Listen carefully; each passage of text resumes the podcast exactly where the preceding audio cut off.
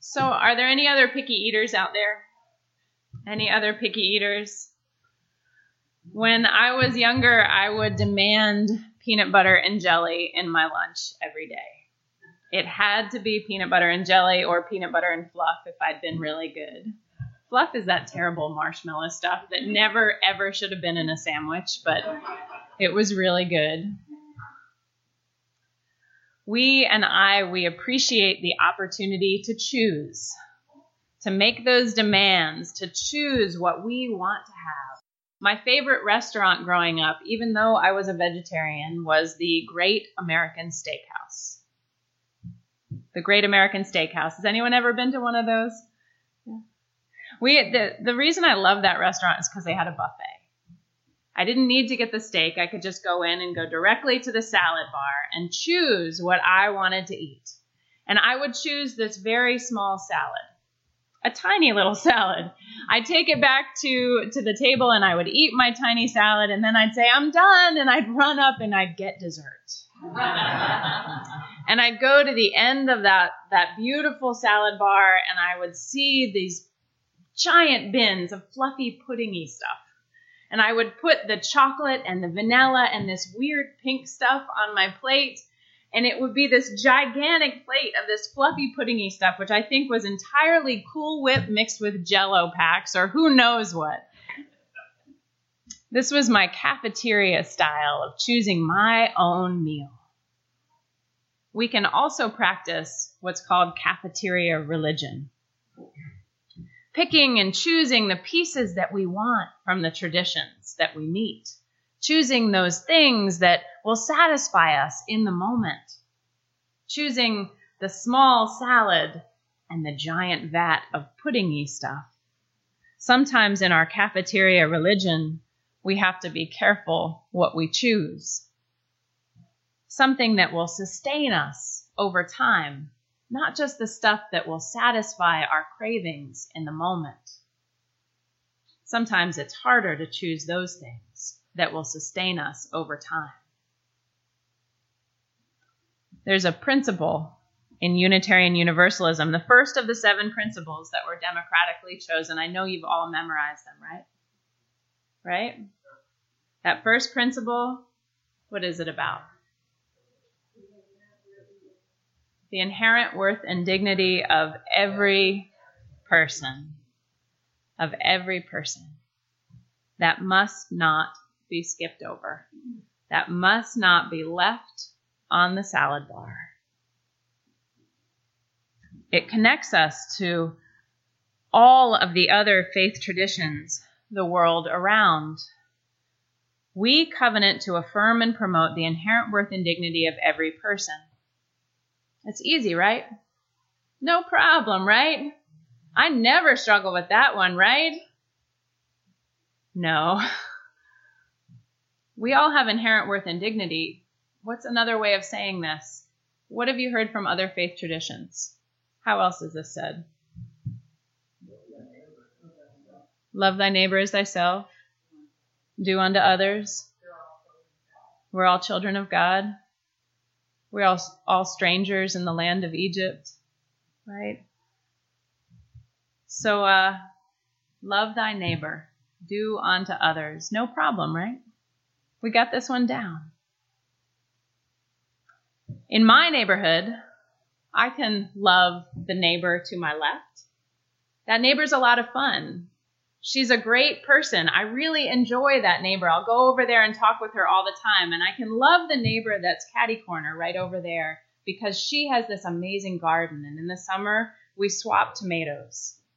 And I can love the neighbor across the street because they have a family with young kids and they teach their kids to be nice to the neighbors. And so these young kids will come talk to my husband, Reverend Scott, and I, and that's a lot of fun. And I can even love that neighbor He's very odd. But I can love him because he plays extremely loud 80s music. And it just gives me a laugh whenever I hear it. So I can love that neighbor.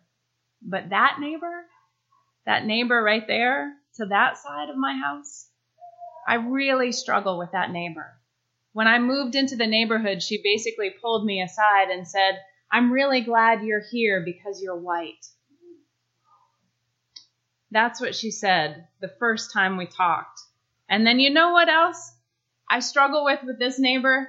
This neighbor called the fire department on me because my beans were too high in my garden. I really struggle with this neighbor. I struggle to see, to feel her inherent worth and dignity, and to respect her as a person. There's a saying attributed to any number of wisecrackers. Robert Fulghum is one. Love your neighbor, but be sure to choose a good neighborhood. This is funny. It's also cafeteria mentality. The idea that we can actually choose a good neighborhood. It's also, in some ways, um, common sense. There's a worldwide web we live in just as much as any town. And that web, that web includes Aleppo, it includes the Chicago streets, it includes Putin's Russia. Many have come to me in times of crisis and asked, Did Hitler have inherent worth and dignity? How about the man who killed my friend? What about the drunk driver, the distracted driver, even in our county who hit a five year old or a five month old? What about the outright racist who can't even look me in the eye? What about the racist who left a terrible note for a black waitress, Kelly Carter, our neighbor in this county? The Westboro Baptist protesters inflicting their hate on military funerals love my neighbor? We don't choose our neighborhood. We can't choose our neighborhood. Our neighborhood is wide and deep, and at times it is terrifying, right? Right? Love my neighbor. The books of world religions are replete with exceptions, exceptions to this rule. They all contain that gem of conscience do no harm, love your enemy, love the stranger. We were all strangers in the land of Egypt, but the writers of those texts, they lived in neighborhoods just like us. And sometimes their hate, their disdain for kindred or foe, their lack of integrity shines through their words.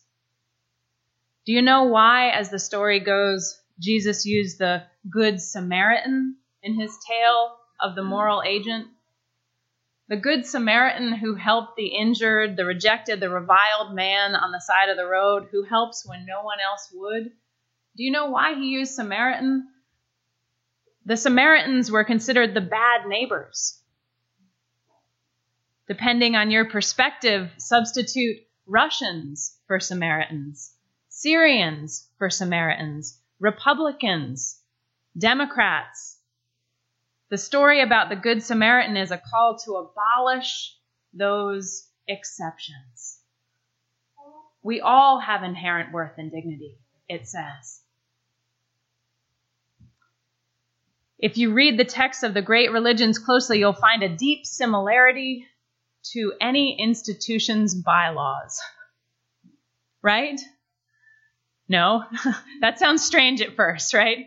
But there's a huge similarity between religious texts and bylaws. Bylaws speak of our history just as much as our religious texts do. They speak of our history of building institutions.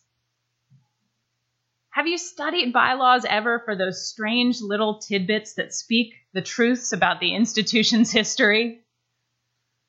Bylaw 1.5a absolutely no live chickens allowed in the fellowship hall. it's not in my bylaws, but I'm sure it's in somebody's somewhere.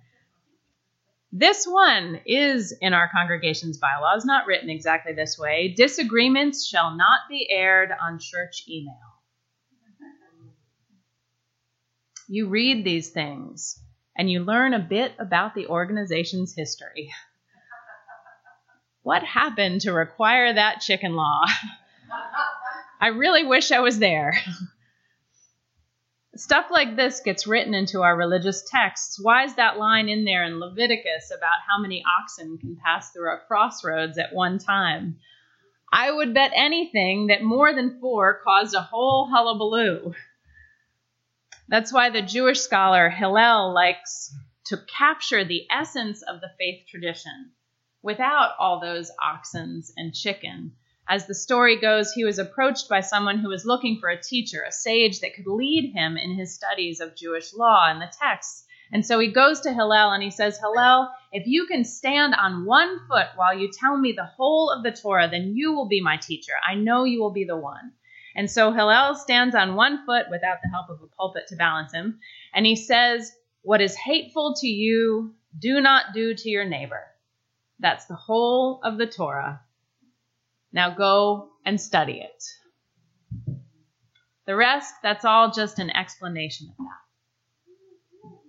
I love this story and the ideal that it promotes that perhaps one day we can stand on one foot and recite our first principle that we covenant to affirm and promote the inherent worth and dignity of all people, and it will be enough. And nothing else will be necessary, save study but the cafeteria is still open and it is still serving some unsustainable stuff in our tradition and in others. Exceptions to this rule abound. 1 Samuel. This is what the Lord Almighty says I will punish the Amalekites for what they did to Israel. Now go and attack the Amalekites and totally destroy all that belongs to them. Do not spare them put to death men and women and children, and it goes on. An exception, right?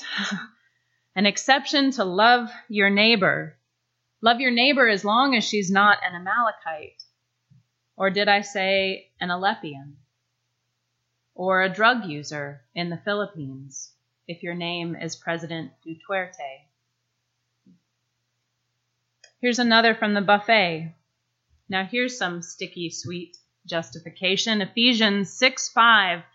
Slaves, obey your earthly masters with respect and fear and with sincerity of heart, just as you would obey Christ. And we, we in this country used that one plenty. Jefferson Davis, president of the Confederate States during the American Civil War, said that slavery was established by decree by Almighty God it is sanctioned in the Bible in both Testaments, from Genesis to Revelation. And the subjugation continues today. The use of this, the Ashburn Colored School was defamed. I'm sure many of you were there to clean it afterwards. The school, built in the 19th century to educate African Americans, was defamed by white supremacist nonsense.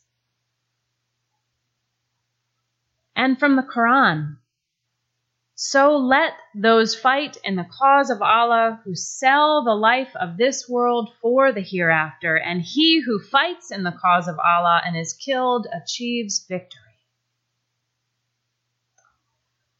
The Center for the Study of Terrorism and Political Violence found that this verse is the most cited in any English language Islamist terrorist propaganda.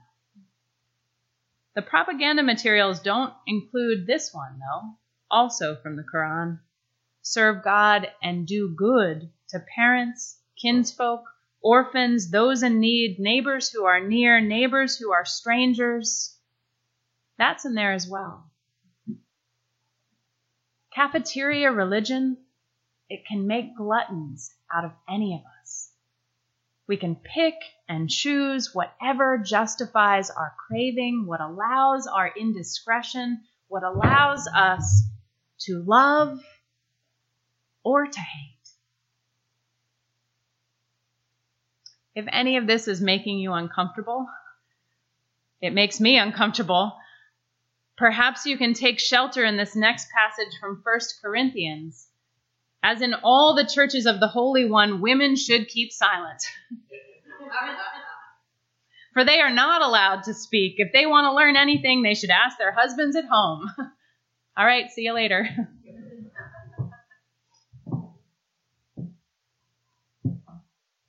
And finally, many who have fallen out of love with these great Abrahamic religions, Christianity, Judaism, Islam, for these very hypocrisies, many turn to the Eastern faiths of Hinduism and Buddhism, to name a few, in the hopes of finding purity. And there is sustenance there and beauty, but there's also some pretty dangerous choices in the cafeteria line. Child brides are justified by this Hindu text from the Yoga Vasistha. For fear of commencement of puberty, let the father give his daughter in marriage while she is still going about naked. What do we do with all of this? What do we do with it? Run kicking and screaming from the cafeteria? from the great religious traditions, loathe them all for their hypocrisy? The truth is, we are all inconsistent and fallible. Can I get an amen? Amen. We want to love our neighbor, but we struggle with that one neighbor that tests our patience or that other neighbor that hates us for being our true, unique self, or that other neighbor that has done us unreconcilable harm. We want to affirm everyone's inherent worth and dignity, but fill in the exception. I think Mae West said it best. Love thy neighbor, and if he happens to be tall, debonair, and devastating, it will be that much easier. there is something in us that wants that golden rule, that wants to be honorable and just and just plain good. But we are human, inconsistent, jealous, and at times downright vengeful. Right? These scriptures, they tell this truth, perhaps better than any other recorded wisdom. They tell this truth about our inconsistencies better even than our bylaws. Because they are us. They're us turned inside out. Their stories and parables, their laws and their histories, they illustrate the human conscience at war with itself. Aiming for some godlike goodness and falling short anon and anon. This faith tradition, this Unitarian Universalism, it asserts wholeheartedly that every document that we praise, prize, and use to guide our days is a human document and therefore subject to human faults.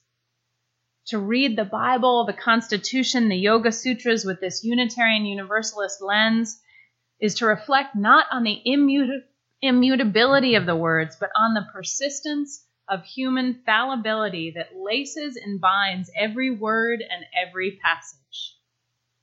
And to reflect on that glorious aspect of what it is to be human, to always be called to greater goodness.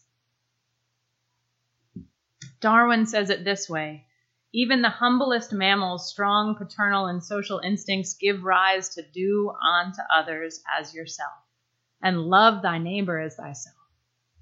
But these are not the only st- instincts that they, all the mammals, or we embody.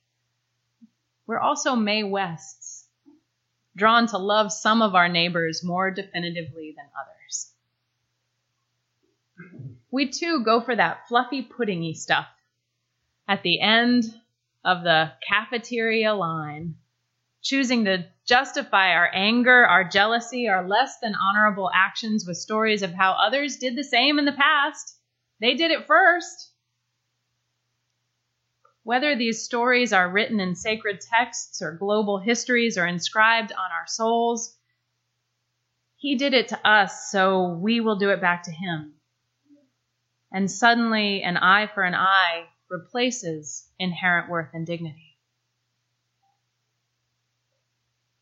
But that's why we return and must return daily to that first principle to affirm the inherent worth and dignity of every person.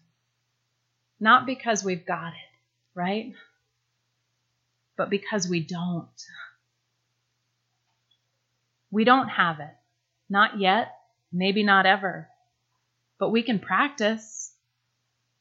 We can practice because we must.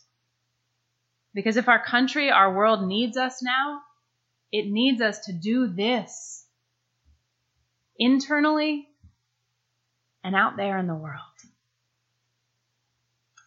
May you be that light to the world. Amen.